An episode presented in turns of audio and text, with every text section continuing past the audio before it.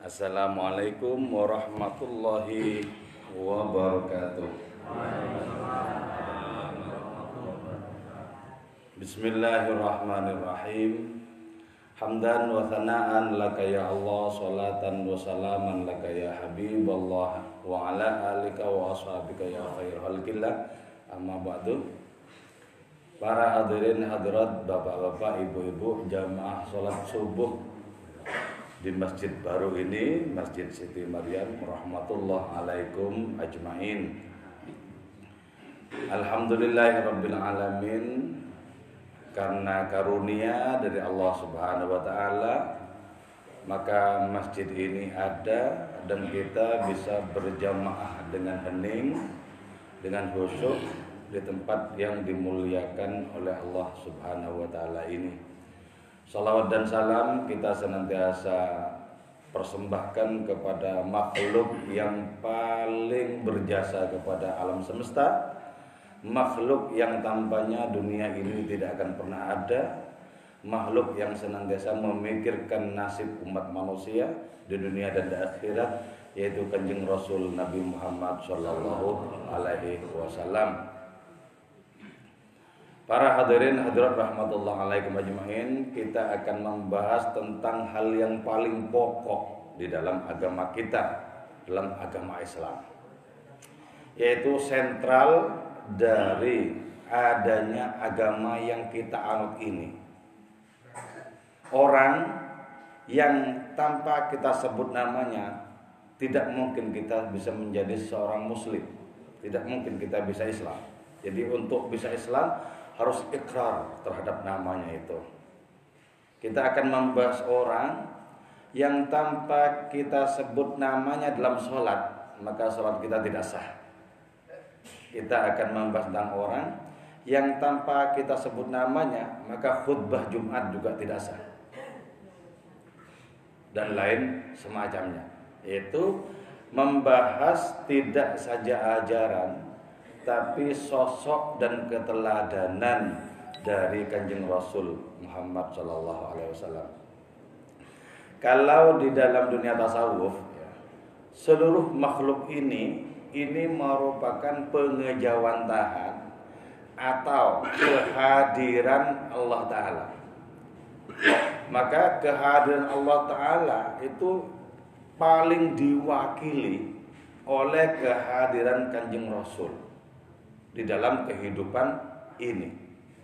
Jadi likulli ayatin likulli syai'in ayatun. Pada segala sesuatu itu ada bukti kemahaan Allah. Bahkan pada sebutir debu ada bukti kemahaannya. Kenapa disebut ada bukti kemahaannya? Karena tanpa keterlibatan Allah bahkan sebutir debu tidak bisa ada dengan sendirinya.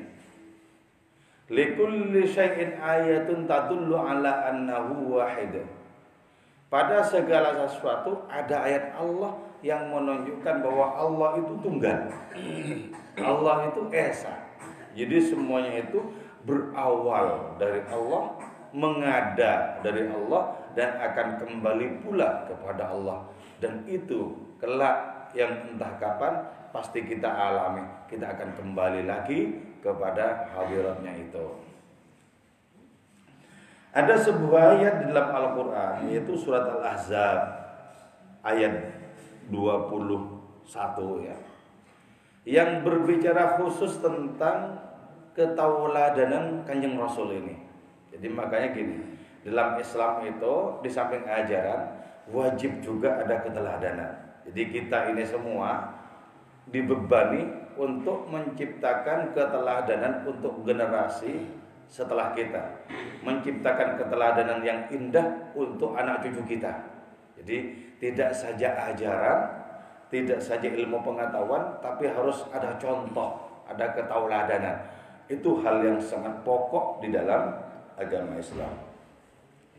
A'udzu billahi minasyaitonir rajim Bismillahirrahmanirrahim لقد كان لكم في رسول الله أسوة حسنة أسوة حسنة لمن كان يرجو الله واليوم الآخر وذكر الله كثيرا.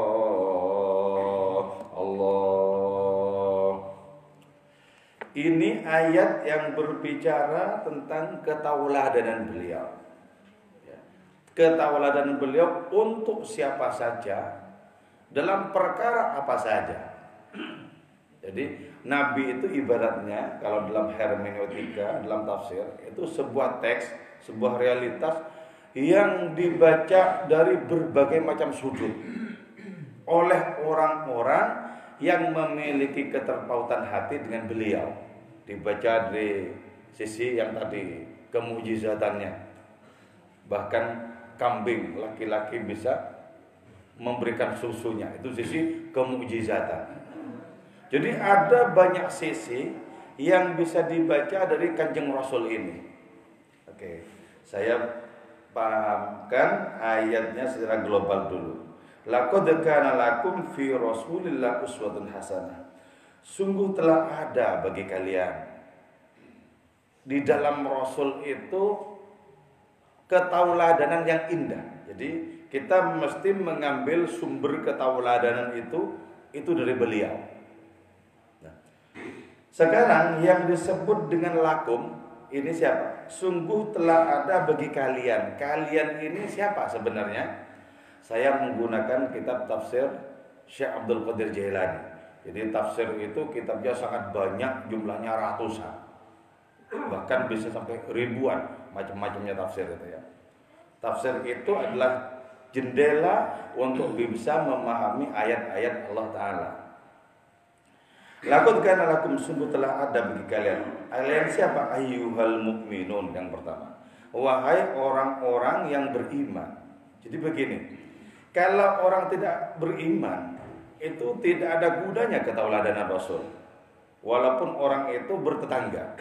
Contoh, apakah ada manfaat ketauladanan beliau untuk Abu Jahal? Gak ada. Kenapa? Karena Abu Jahal itu hanya bisa menerima Muhammad bin Abdullah, tidak bisa menerima Muhammad Rasulullah. Kalau Muhammad bin Abdullah jelas Muhammad itu adanya Bapak Abdullah putranya Ibu Aminah. Tapi kalau Muhammad Rasulullah nggak bisa menerima Abu Jahal. Kenapa? Karena tidak ada keimanan. Jadi bagi kalian orang-orang yang beriman. Nah, karena keimanan itu bertingkat-tingkat, maka konsekuensinya adalah bahwa meneladani Nabi itu pun juga bertingkat-tingkat. Jadi tidak ada orang di dunia ini berperilaku persis seperti perilaku Nabi lahir batin itu nggak ada. Tidak ada. Bahkan para nabi sebelum beliau itu jauh posisinya di bawah beliau. Apalagi bukan dari kalangan para nabi, jauh dari beliau. Jadi yang kita ambil itu dari beliau ketauladanan yang sanggup kita amalkan. Maka karena itu kalau ada orang mengatakan bagaimana kita Islam secara kafah sebagaimana kanjeng Rasul itu tidak akan pernah ada. Tidak akan pernah ada. Bagaimana mungkin bisa ada? Kalau ada itu kan sampai sejajar pangkatnya. Enggak ada. Kalau secara kualitatif tidak ada. Kalau secara kuantitas mungkin bisa ada. Tapi kualitas oh tidak mungkin. Tidak mungkin. Jadi karena itu bukan merupakan kewajiban bagi diri kita secara kualitas itu untuk sama dengan beliau. Karena itu tidak mungkin.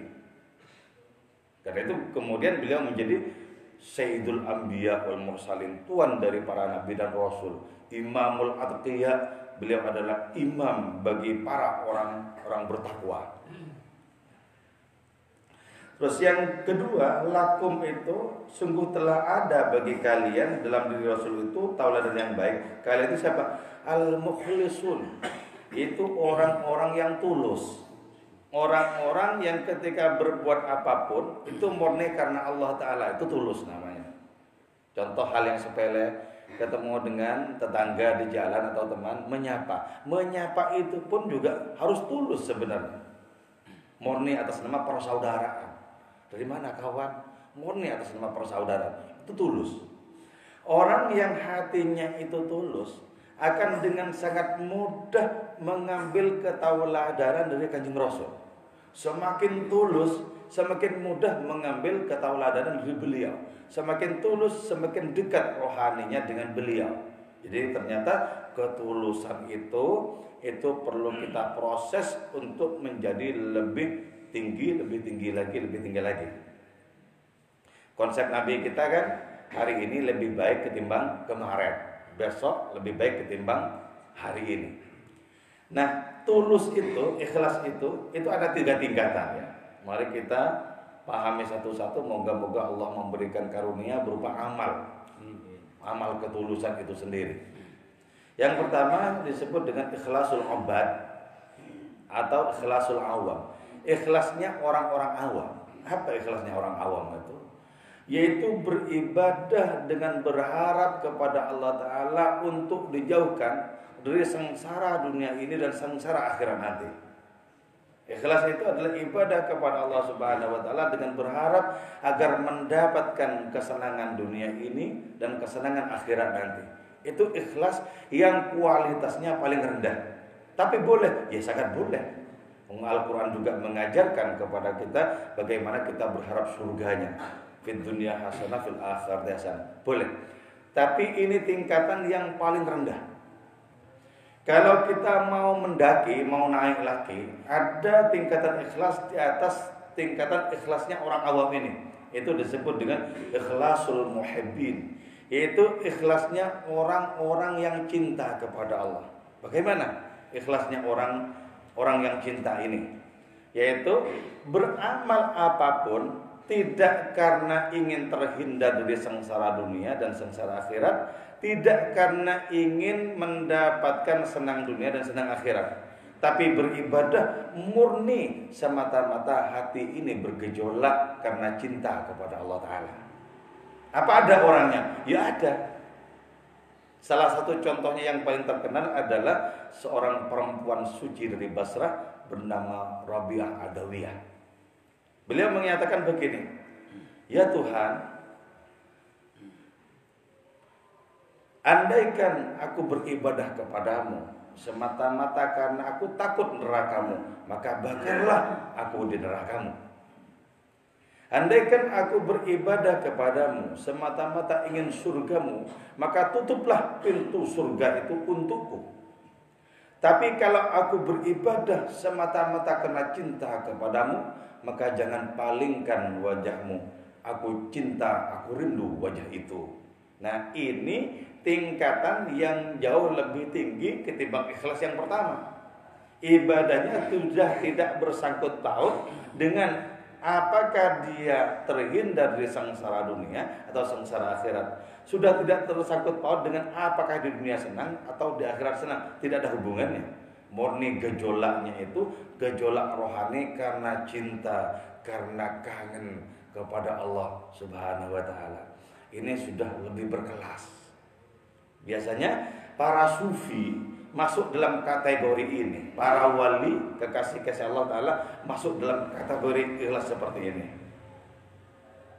Maka Rabi'ah dengan tegas juga kemudian menyatakan, Tuhanku, apa pun karuniamu untukku di dunia, berikanlah kepada musuh-musuhmu.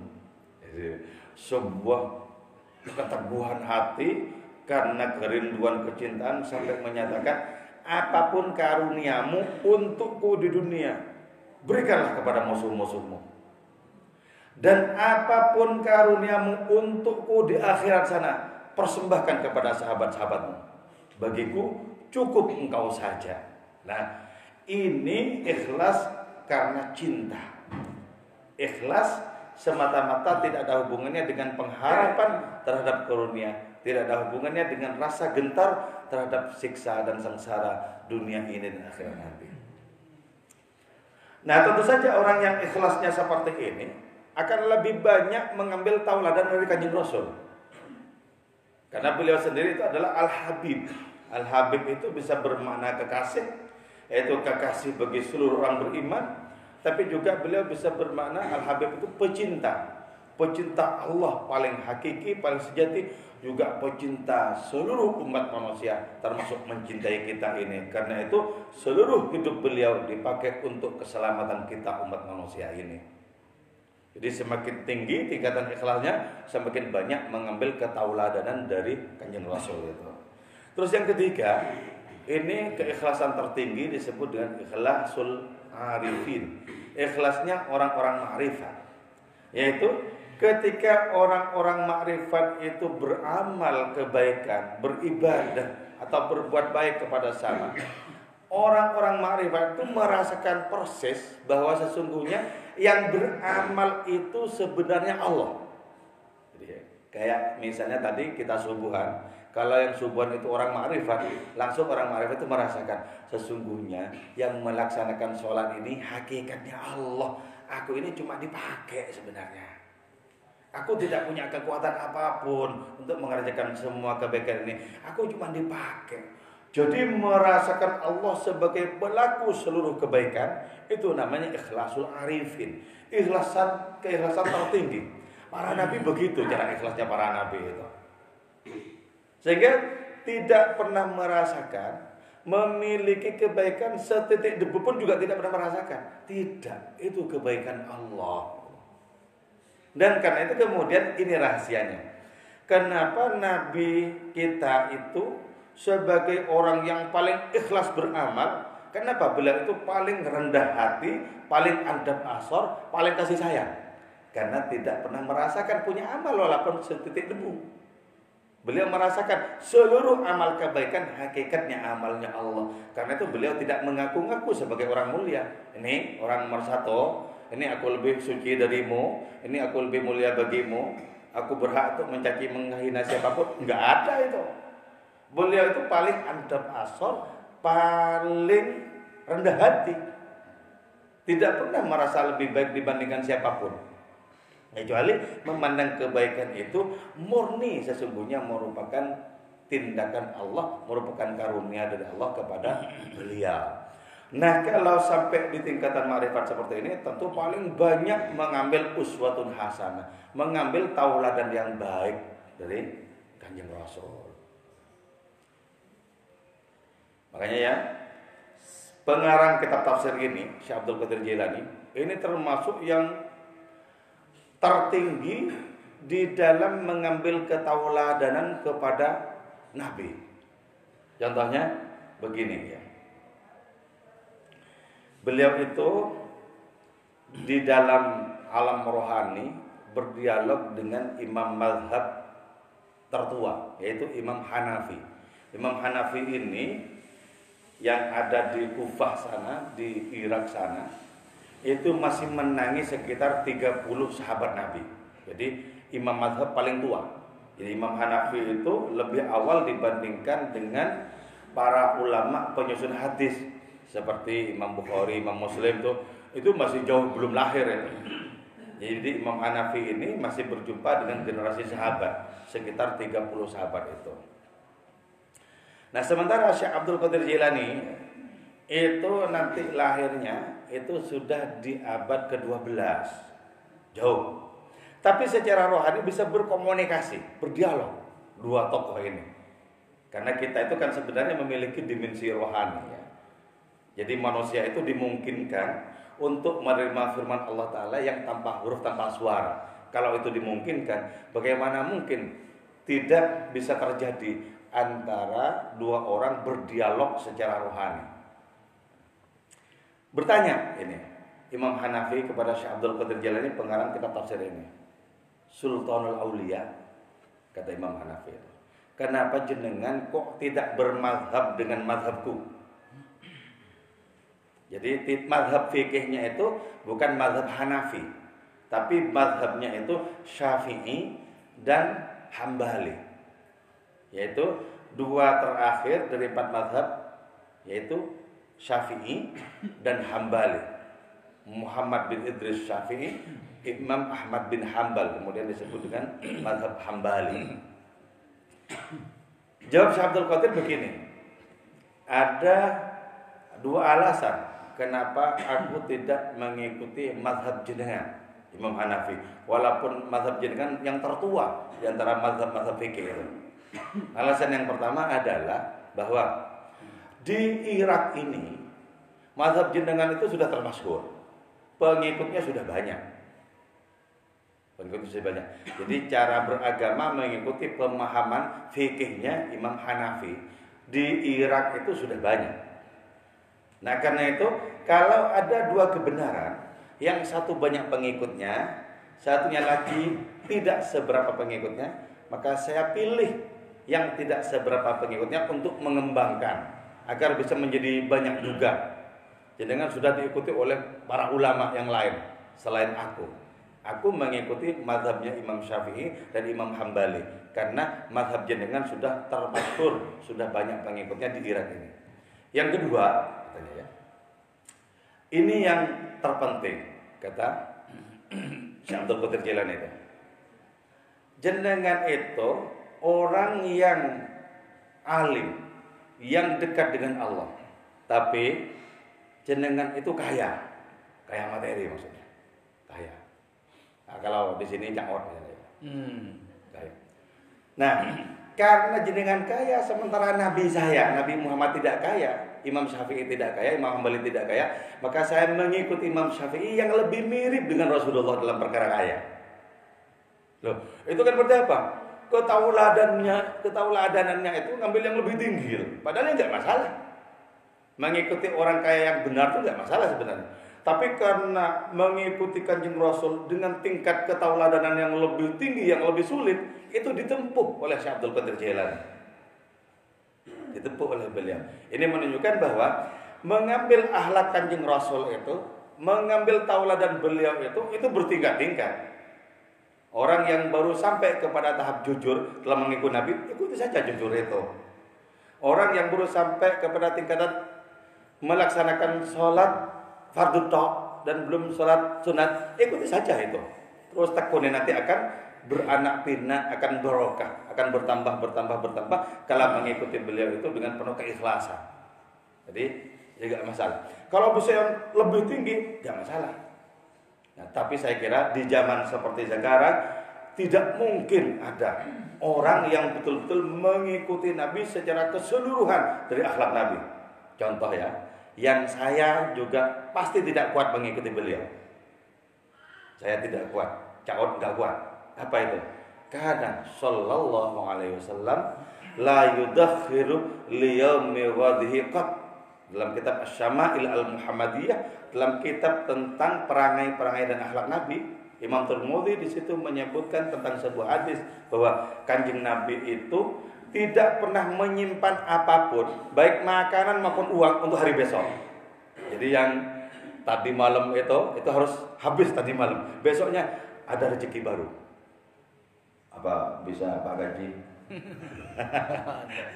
Angel nih Saya juga nggak bisa. Misalnya ya, yang dimiliki sedekahkan semua di malam hari, kecuali tempat tinggal dan pakaian misalnya. Selebihnya tabungan deposito sedekahkan nggak ada yang kuat ini. Coba siapa yang kuat ngacung? Mungkin ada ini. Dan itu akhlak Nabi loh ya. Akhlak Nabi itu. Akhlak Nabi seperti itu. Nah, orang-orang dari kalangan para wali, kekasih Allah Ta'ala belum tentu mampu dalam perkara seperti itu. Jadi ya. Jadi Nabi itu adalah sebuah ketauladanan bagi orang yang paling istimewa sampai orang yang paling sedikit keimanannya. Tetap tauladannya itu Nabi. Tidak ada tauladan yang lain yang lebih agung, lebih mulia dibandingkan dengan beliau. Makanya lakum ini juga sungguh telah ada bagi kalian dalam diri Rasulullah itu tauladan yang baik. Kalian disebut di sini siapa? At-talibuna takhalluq bi akhlaqillah. Yaitu orang-orang yang punya semangat untuk berakhlak sebagaimana akhlak Allah. Berarti begini, kita manusia ini sangat dimungkinkan untuk memiliki perangai, memiliki akhlak dan itu merupakan pantulan cerminan dari akhlaknya Allah Ta'ala. Sangat dimungkinkan itu.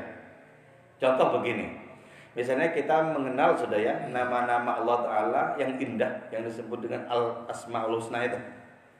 Ya Allah, Ya Rahman, Ya Rahim, Ya Malik, Ya Qudus, Ya Salam, Ya Mu'min, Ya Muhaimin, Ya Aziz, Ya Jabbar, Ya Mutakabir, Ya Khalik, Ya Bari, Ya Musawir, sampai akhirnya Ya Sabur. 99. Kalau belum hafal, itu bagus dihafalkan sebagai bukti bahwa kita betul-betul serius dalam mendekatkan diri kepada Allah. Masa Tuhan kita kita tidak hafal, misalnya begitu. Nah kalau nama-nama itu tidak saja kita baca, tidak saja kita sebut, tapi kita praktekkan, maka berarti apa? akhlak kita itu akhlaknya Allah. Contoh Ar-Rahman. Ar-Rahman itu kasih sayang Allah Ta'ala tidak saja kepada orang-orang beriman, kepada orang Islam. Itu kasih sayang Allah Ta'ala kepada seluruh makhluk. Termasuk kepada para pengingkar, para pendosa, orang-orang yang kufur, orang-orang yang yang syirik dan lain semacamnya. Rahmat Allah Ta'ala itu dilimpah ruahkan kepada mereka. Kasih sayang Allah Ta'ala itu juga dilimpahkan kepada mereka. Ar-Rahman. Tanda bahwa kita akrab dengan Allah, maka nama Allah ini kita amalkan. Bisakah kita menumpahkan kasih sayang kepada sama tanpa pandang bulu organisasinya apa, pilihan presidennya apa, termasuk juga agamanya apa, tanpa pandang bulu. Kalau sudah bisa begitu, itu berarti kita berakhlak dengan salah satu nama Allah, baru salah satu itu. Nah, tentu kita yakin, hakul yakin bahwa Nabi kita itu berakhlak paling utuh dengan akhlaknya Allah. Tidak ada satupun asmaul husna yang tidak menjadi akhlaknya Nabi. Jadi nama-nama Allah Ta'ala itu diinternalisasi masuk ke dalam diri Nabi kemudian outputnya adalah amal-amal yang mencerminkan nama-nama itu. Allah Al-Hadi si pemberi petunjuk. Maka Nabi tugasnya memberikan petunjuk dengan penuh ketulusan. Allah An-Nasir si penolong. Maka Nabi juga menjadi penolong yang sangat teguh dalam kehidupannya bagi siapa pun. Termasuk juga bagi hewan-hewan bagi binatang-binatang. Beliau itu menjadi penolong bagi mereka. Nah itu berarti apa? Itu berarti bahwa Nabi itu cerminan yang paling sempurna tentang kehadiran Allah Ta'ala di dunia ini. Maka beliau satu-satunya Nabi yang diutus untuk seluruh alam raya. Tidak ada Nabi sebelumnya yang diutus untuk alam raya. Seluruh Nabi sebelum beliau diutus untuk kaum beliau. Tapi kanjeng Rasul diutus untuk seluruh umat manusia di alam raya ini. Keberadaannya adalah rahmat tidak saja bagi orang beriman, bagi orang kafir, Nabi itu rahmat. Contohnya begini. Kalau umat dari nabi-nabi terdahulu berdosa, itu langsung dituruni siksaan. Tapi sekarang orang berdosa, apa langsung disiksa? Tidak. Jadi kekafiran itu sekarang tidak lantas menuai buahnya apa, siksanya apa tidak. Itu kenapa? Itu adalah karena barokah sang nabi ini. Kenapa? Beliau adalah rahmat bagi semesta alam, termasuk rahmat bagi orang-orang yang kafir sekalipun. Mereka itu tidak disiksa di sini, siapa tahu kelak menyesal dan kemudian mengikuti agama beliau. Itu tidak langsung.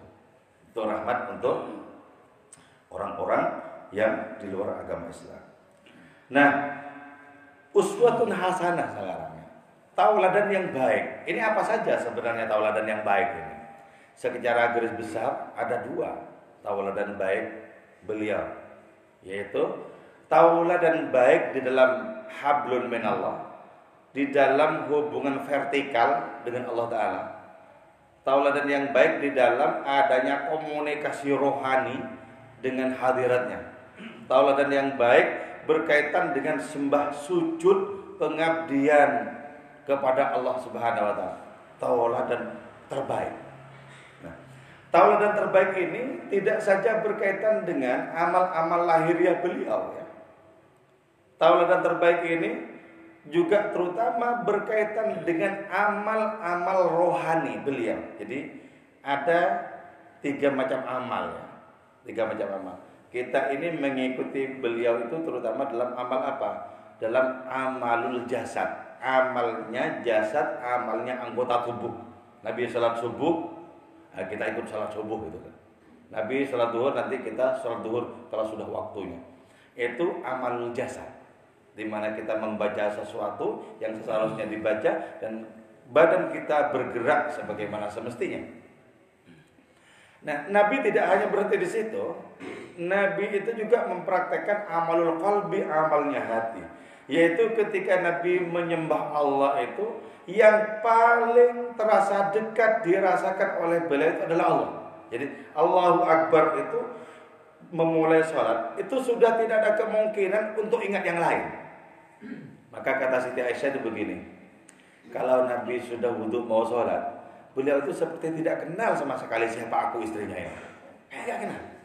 Padahal itu istri Siti Aisyah itu orang yang sangat disapa dengan paling mesra oleh kanjeng Rasul. Ya Humairah, oh istriku yang pipinya kemerah-merahan, oh istriku yang cantik. Itu disapa sedemikian mesra. Tapi ketika Nabi wudhu mau sholat, itu seperti sudah tidak kenal katanya. Dulu saking apa? Dulu saking fokusnya kepada Allah Subhanahu Wa Taala itu begitu kuat. Sehingga ketika beliau itu sholat, beliau merasakan yang terdekat dengan dirinya adalah Allah. Bayang-bayang apa pun yang lain sirna. Bayangkan ya, kalau orang seperti itu seandainya ya orang seperti itu sholat di tengah keramaian mall-mall misalnya ya, atau sholat di sekatenan itu hatinya tetap hanya direbut oleh Allah. Gak mungkin oleh kepada yang lain-lain. Itu ya. Kenapa? Karena sudah fokusnya itu begitu utuh begitu mutlaknya kepada Allah subhanahu wa taala bayangkan dengan sebagian mungkin antara kita ya yang dalam kondisi sibuk cuman karena kepergok oleh ada zuhur, iqamat, sholat. Bisakah membebaskan diri dari jadwal kesibukan ketika sholat itu? Jangan-jangan secara lahiriah masjidnya hening, batinnya lebih gemuruh ketimbang swalayan, ketimbang mall dan pasar. Nah ini pentingnya kita itu menauladani beliau tidak secara lahiriah saja. Batiniahnya kita tauladani di mana beliau itu betul-betul merasakan Yang paling akrab dengan beliau adalah Allah subhanahu wa ta'ala. Wong Sayyidina Ali ya, orang yang pulang langsung kebaikan dan keberkahan beliau itu Itu juga pernah gagal Kanjeng Rasul itu pernah bikin sayembara. Ayo siapa di antara kalian yang sanggup sholat dan tidak terbersit apa pun kecuali Allah. Saya nanti akan kasih hadiah surban. Bikin sayembara rohani. Sayembara rohani. Kalau kita tidak bisa bikin begitu karena kita tahu tak hatinya orang. Tapi beliau itu bisa menembus hatinya orang. Sayyidina Ali itu ngacung, saya Oke, silahkan. Sholat dua rakaat. Sholat dua rakaat. Mencoba sudah fokus sefokus-fokusnya. Sayyidina Ali ini dalam sejarah sudah digambarkan ya, bahwa ketika beliau tertembus panah itu, beliau kesakitan panah itu mau ditarik. Tapi ketika beliau menyatakan, tolong nanti nariknya panah dari tubuhku ini ketika aku sholat.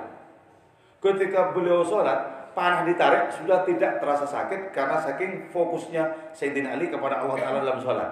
Gak terasa sakit sudah. Ditarik itu nggak terasa sakit. Ketika belum sholat kesakitan. Itu berarti apa? Konsentrasi yang kuat itu bisa mengalahkan adanya rasa sakit.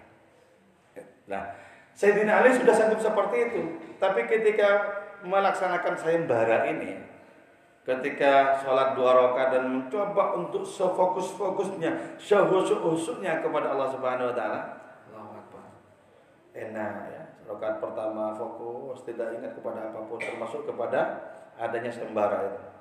Tapi kemudian rakaat kedua terbersih di pikirannya. Yang mau dikasihkan aku ini surbannya yang hijau, yang merah. Nah. Itu loh. Padahal orang yang pulang langsung kepada kanjeng Rasul yang barokah kanjeng Nabi itu melimpah ruah kepada Sayyidina Ali ini. Sampai beliau ini Sayyidina Ali ini dijanjikan oleh kanjeng Rasul dalam salah satu hadisnya sebagai orang yang pasti masuk surga. Jadi ada 10 orang di dalam hadis Nabi itu yang sudah dipastikan masuk surga. Sementara sahabat yang lain wah sama-sama juga nggak pasti kok. Sama dengan kita tidak ada hadisnya kita ini masuk surga Mhm. Karena itu jangan kemudian melihat orang yang nggak sholat pasti ngerokok nih gue. Beda karo aku. Beda karo aku. Takut sholat berjamaah di masjid Siti Maria. Enggak, enggak boleh begitu begitu. Enggak boleh. Para sahabat saja tidak ada jaminannya, apalagi kita yang sudah berabad-abad, yang kualitasnya sudah jauh di bawah kualitas para sahabat seperti itu. Gak ada jaminannya. Maka karena itu kesombongan rohani itu tidak boleh merasa saja tanpa mengucapkan, merasa lebih mulia ketimbang orang lain tanpa mengucapkan. Itu salah. Tidak benar. Kata Syekh Bizid Bustami, kalau engkau merasa lebih mulia bahkan dibandingkan dengan Fir'aun, sungguh hatimu masih menyimpan kesombongan. Gak boleh ya. Jadi karena itu kita kerjakan saja kebaikan dengan cara kita menikmatinya, kemudian lupakan saja. Lupakan saja. Jadi nggak bisa. Jadi Nabi ini ini merupakan tauladan di dalam hubungannya dengan Allah Subhanahu wa taala. Tidak saja sampai kepada amalul qalbi, amal hati. Beliau juga sampai kepada amalnya roh, yaitu menyaksikan Allah Ta'ala setiap saat lebih nyata dibandingkan menyaksikan makhluk-makhluk. Ini yang dapat dipastikan berlawanan dengan diri kita. Kalau kita kan menyaksikan ini, saya menyaksikan. Ini saya menyaksikan makhluk. Kalau Nabi itu yang lebih tampak adalah pembuat makhluk, pencipta makhluk. Kenapa? Karena begini, bertolak dari satu ayat saja. Walladzi yusawwirukum fil arham. Bahwa Allah itu menciptakan seluruh rupa manusia ketika dulu berada di rahim ibu. Ini kan asli semuanya. Artinya asli lukisan Gusti Allah itu. Gusti Allah. Kalau kepada lukisannya Avandi, Raden Saleh, lukisannya Nasirun dan lain sebagainya, kita kagum. Loh, Bukankah harus lebih kagum kita kepada lukisan Allah Ta'ala di depan kita ini kan begitu? Bukankah mesti bergetar batin kita? Bukankah pelukisnya itu adalah Allah Ta'ala semua dan itu orsinil? Nah, Nabi itu menyaksikan sang pelukis Allah Ta'ala itu lebih nyata di penglihatan beliau dibandingkan dengan lukisan-lukisan berupa rupa-rupa manusia.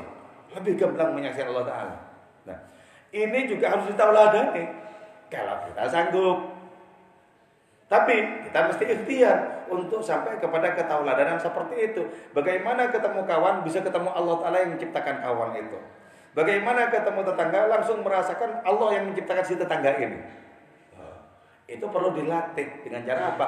Hati ini diasah dengan zikir, diasah dengan permohonan dan doa kepada Allah Ta'ala diasah dengan kebaikan-kebaikan sholat sunnah, baca Quran baik terhadap sesama diasah. Semakin diasah semakin akan sanggup merasakan Allah Subhanahu wa Ta'ala. Terus yang kedua ini yang tidak ada tandingannya. Di dunia ini tidak ada orang yang lebih kasih sayang kepada makhluk dibandingkan kasih sayang kanjeng Rasul kepada makhluk tidak ada jadi kasih sayang beliau itu melimpah ruah kepada kita ini. Cuma apakah kita merasakan kasih sayang beliau kepada kita itu tergantung kesucian hati kita.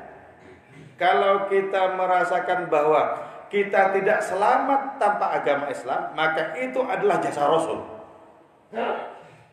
Jasa siapa kita bisa sholat? Jasa siapa kita bisa dikiran? Jasa siapa kita bisa baca Quran? Jasa siapa kita bisa memahami Islam? Kalau bukan jasa beliau.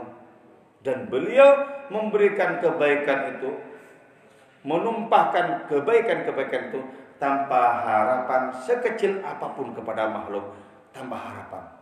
Wa as'alukum alaihi min ajr. Aku tidak berharap kepada kalian bahkan Walaupun aku ini sudah menunjukkan kepada kalian jalan-jalan keselamatan. Aku harapkan apa pun. Itu berarti apa?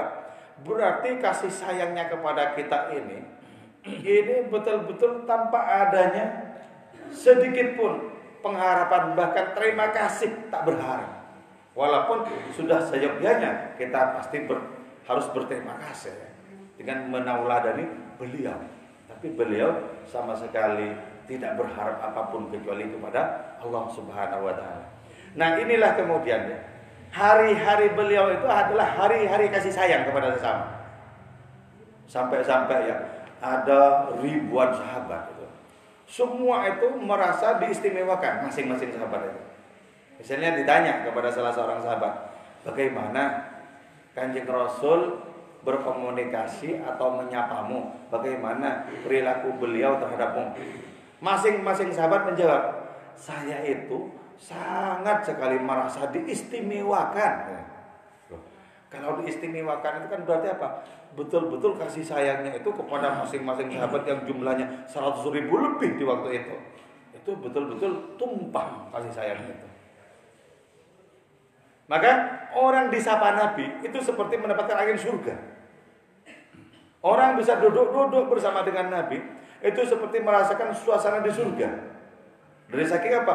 Dari saking kuatnya kasih sayang yang mutlak karena Allah Subhanahu wa taala itu.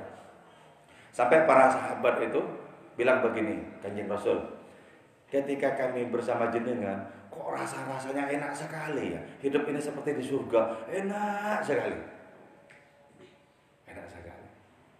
Tapi ketika kami pulang ke rumah, maka rasa enak, rasa gembira, rasa senang itu berangsur-angsur kurang, berkurang, berkurang, berkurang. Makin lama tidak ketemu jenengan, makin berantakan. Jadi bertemu dengan Nabi adalah nuansa surga tersendiri. Bertemu dengan beliau itu lebih utama dibandingkan dengan mendapatkan Lailatul Qadar. Jadi bertemu secara rohani. Kenapa? Karena Lailatul Qadar itu ada itu karena ada Nabi. Andaikan Nabi itu ada Lailatul Qadar pun tidak akan pernah ada. Andaikan Nabi tidak ada, bagaimana Al-Quran diturunkan? Wong pasnya Quran itu hanya kepada Nabi. Tak pas diturunkan kepada diturunkan kepada Nabi Musa, kepada Nabi Isa, kepada Nabi Zabur, gak mungkin, gak pas. Jadi Nabi itu adalah Quran yang nyata, dituruni Al-Quran dari Allah Taala sehingga double klop Quran dari Allah dan Quran berupa akhlak kanjeng Rasul itu. Nah, ini gamblangannya seperti ini. Nah, perinciannya itu sangat panjang. Makanya kitab-kitab sirah yang salah satunya disebutkan Cak itu itu beraneka ragam banyak sekali berjilid-jilid tentang riwayat Nabi ini.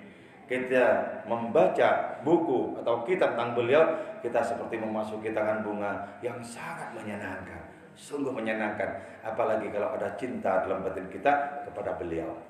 Saya kira ini sebagai pengantar. Ini biasanya ada dialognya apa enggak? Ya boleh sekali-sekali. Lah ya, monggo ya. Belum saya tutup. Kalau ada dialog, ada yang mau ditanyakan, monggo dipersilakan. Saya merangkap sebagai moderator sekaligus. Monggo. Sip. Uh, terima kasih atas waktunya. Assalamualaikum warahmatullahi wabarakatuh. Waalaikumsalam warahmatullahi wabarakatuh. Uh, dari penjelasannya yang tadi, sepertinya saya kok malah menjadi pesimis, Pak. Karena begini Pak, di Nabi Muhammad Sallallahu Alaihi Wasallam dilahirkan memang sudah apa takdirnya seperti itu ya. Mungkin menjadi manusia yang sempurna yeah. yang akan menjadi suri tauladan seluruh manusia yeah. ini sampai akhir zaman nanti. Uh, apa mungkin jauh hari sebelum Nabi lahir Pak ya mungkin yeah. seiring dengan diciptakannya Lauhul Mahfud yeah. 500 tahun sebelum dunia ini diciptakan yaitu Allah sudah merencanakan bahwa akan lahir seorang manusia yang paling sempurna gitu. Yeah. Uh, nah pesimis saya itu mungkin uh, apa seperti yang disampaikan Pak Masud tadi Nabi juga dilahirkan dari seorang ibu yang mungkin farjinya kalau bahasa Jawanya cemlorot gitu bercahaya. Bercahaya gitu ya.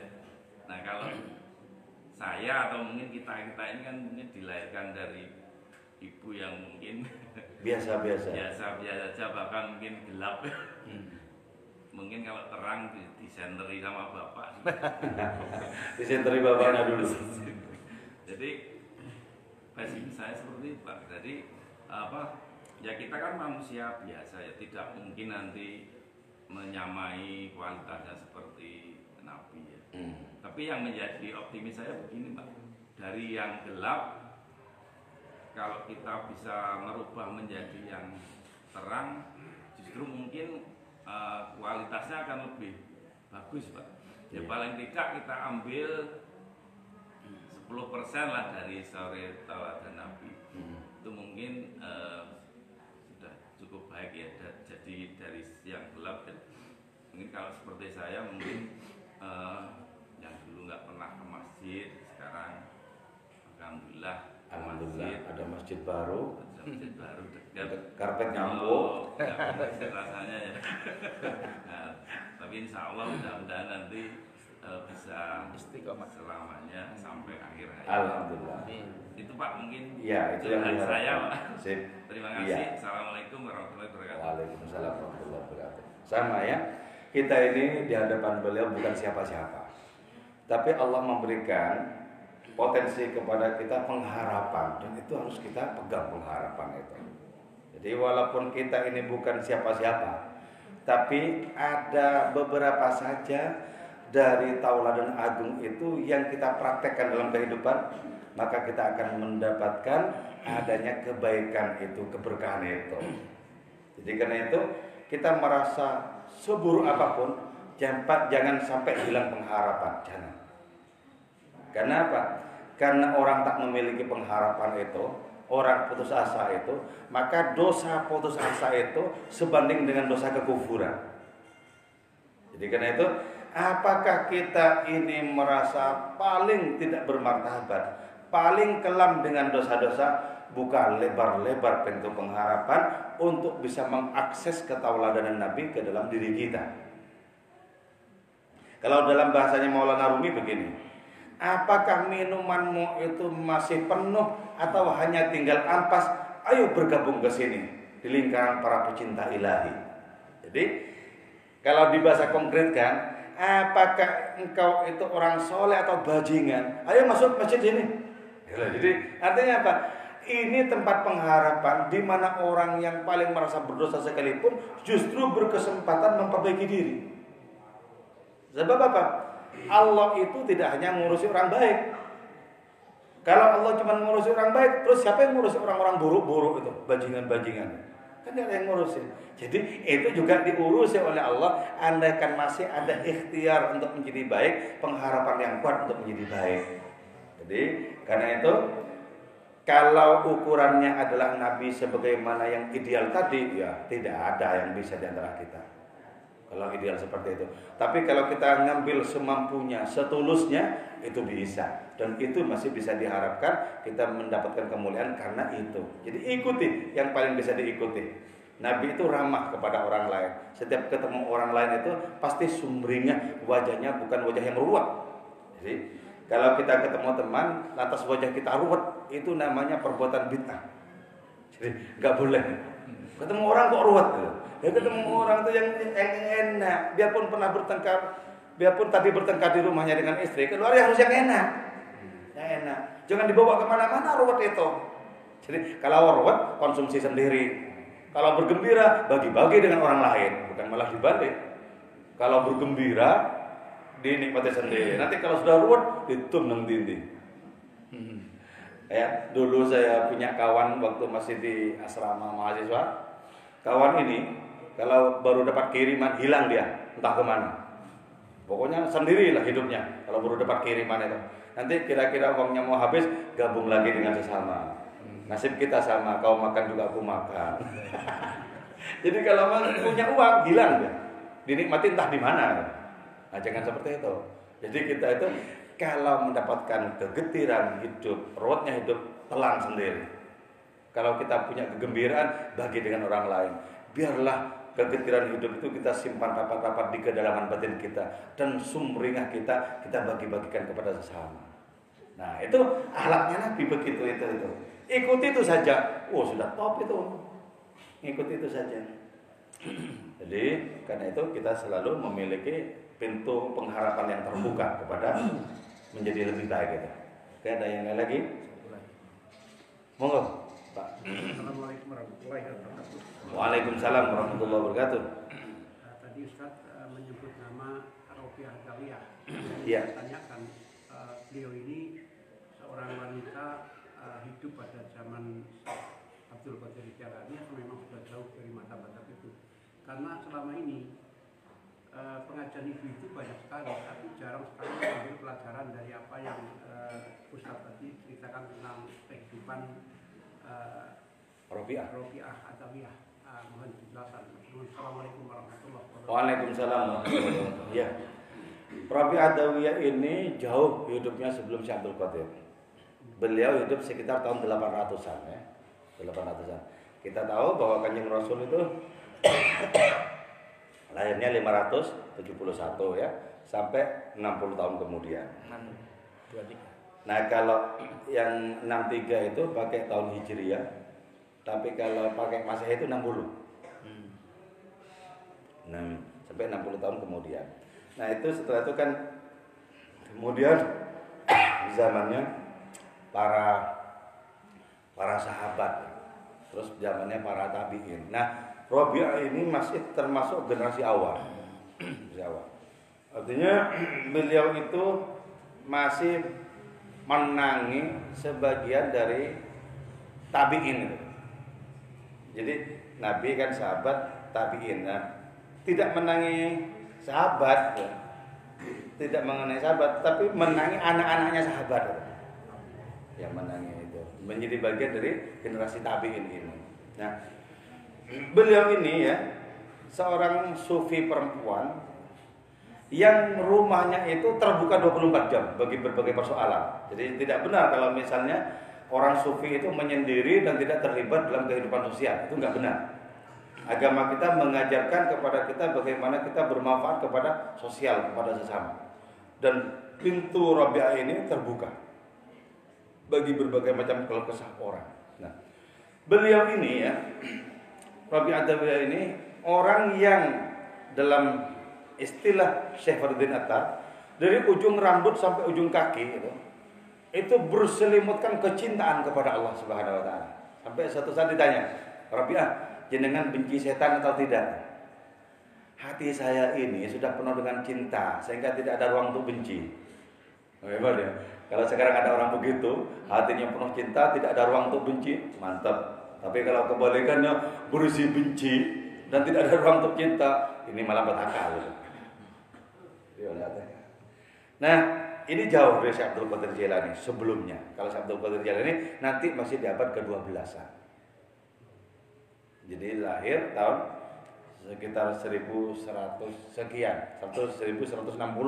Kalau Imam Ghazali itu wafat tahun 1111. Jadi 1111. Kalau Syekh Abdul Qadir Jailani itu tahun 1140 baru lahir. Sampai akhirnya 90 tahun kemudian wafat. 91 dan kemudian wafat.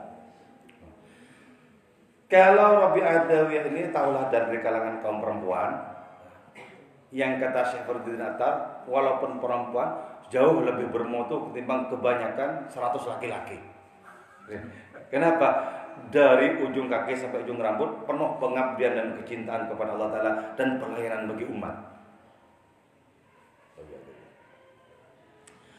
Nah, Syekh Abdul Qadir Jilani nanti ini dikenal dengan apa? Salah satunya dengan kitabnya ini, yaitu kitab tafsir, kitab yang menjelaskan tentang Al-Quran. Ini terdiri dari enam jilid dan masih banyak kitab-kitab yang lain. Semuanya bernuansa keilahian. Bagaimana orang yang membaca kitab-kitab beliau itu bisa jatuh cinta kepada Allah dan memberikan pelayanan kepada umat. Karena Syekh Abdul Qadir ini juga memiliki pelayanan yang sangat bagus kepada umat. Walaupun beliau itu yang paling dimuliakan di zamannya, tapi sering kali mencuci pakaiannya orang. Mana pakaianmu yang kotor? Bukan laundry ya. Jadi memang beliau ikhlas mencucikan itu. Bukan laundry. Itu, itu apa? Itu keterlibatan kepada umat. Memikirkan umat itu sebagai nabi luar biasa. Abdul Qadir Jalani. Dan banyak sekali manakib-manakib atau yang tibar-tibar tentang beliau. Ada yang lagi? Ada tambahan sedikit saja. Ya, monggo. Kaitannya dengan eh, buku-buku mungkin bapak-bapak sudah sering membaca di eh, Buku. ya si tahlil ya tahlil. Ya. Buku-buku itu sering menyebutkan nama-nama Syekh Qadir Jailani. Hmm, iya. Apa memang dia itu eh, seorang tertentu daripada tahlil-tahlil itu? Karena di Indonesia kebanyakan tahlil itu biasa menyebut Syekh Qadir Jailani padahal tidak pernah menyatakan eh, seperti apa kehidupan Jailani. Macam-macam. Oke, sip. Di dalam kitab tahlil ya sering disebut ditulis nama Syekh Abdul Qadir Jilani dan di situ ditawasuli istilahnya ya. Nah, bagaimana ini bisa kita pahami? Begini. Kita itu ya, membutuhkan adanya relasi dengan orang-orang soleh. Orang-orang soleh. Kedekatan kita dengan orang soleh itu itu akan membuahkan adanya berkah kebaikan bagi diri kita. Sebab nggak mungkin seorang teman itu kok tidak mengambil watak temannya, nggak mungkin. Ada orang berteman itu karena ada kecocokan. Kalau tidak ada kecocokan, nggak mungkin berteman. Karena itu kita tidak akan pernah menemukan ya bahwa burung gagak itu akan berteman dengan burung merpati tidak akan pernah ada itu karena tidak ada kecocokan. Nah, jadi kita ini ya, belajar untuk menjadi baik penting untuk dekat dengan orang baik. Wong kang soleh kumpulono. Dalam itu sabda Nabi yang kemudian dijadikan syiiran, gitu ya. Tombok hati itu dari sabda Nabi sebenarnya. Jadi wadawau kalbin khamsatun itu tombok hati iku limu sawanane itu dari sabda Nabi. Nah, di situ disebutkan bahwa wong kang soleh kumpulono artinya apa? Secara rohani itu kita memiliki mesti memiliki keterkaitan. Nah, dari sini kemudian penting kita merasa dekat dengan orang soleh. Apakah orang soleh itu masih hidup atau sudah wafat? Secara jasmani misalnya, Nabi kan wafat. Tapi bukan alasan bagi kita untuk tidak dekat secara rohani. Bukan alasan. Kenapa? Karena kebaikannya kan masih hidup. Nah, Syekh Abdul Qadir ini jalan ini siapa? Kok kemudian masuk di di kitab-kitab tahlil seperti itu ya? Nah, itu salah satu cara bahwa orang yang membaca tahlil itu memiliki keterhubungan rohani dengan orang-orang yang mulia. Salah satunya Syekh Abdul Qadir. Jadi kalau disebut semua malah lebih tebal ketimbang kitab tahlilnya nanti. Karena itu yang paling pokok di situ disebutkan nabi, para nabi, para nabi itu pun juga tidak disebut satu-satu. Terus para sahabat, orang-orang soleh. Nah, si Abdul Qadir Jailani ini juga disebutkan. Kenapa? Karena beliau itu adalah seorang waliullah yang karomahnya itu mutawatir. Mutawatir itu gimana? Disaksikan banyak orang karomahnya. Contoh misalnya begini lagi ngajar begini misalnya ngajar begini. Terus di tempat yang jauh sana misalnya di sini sekitar Solo di situ kemudian ada seorang perempuan menjerit karena mau dibegal dirampok ya. nah si perempuan ini kemudian minta tolong kepada Allah Taala.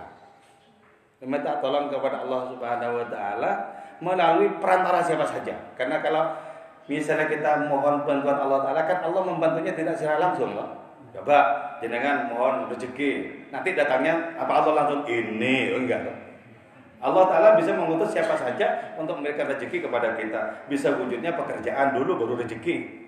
Bisa juga langsung rezeki berupa hutangan dan lain semacamnya. Nah ketika si perempuan itu menjerit membutuhkan pertolongan Allah Ta'ala Syekh Abdul Qadir di sini ini bisa melihat berita perempuan itu Kemudian beliau itu misalnya begini! Ya.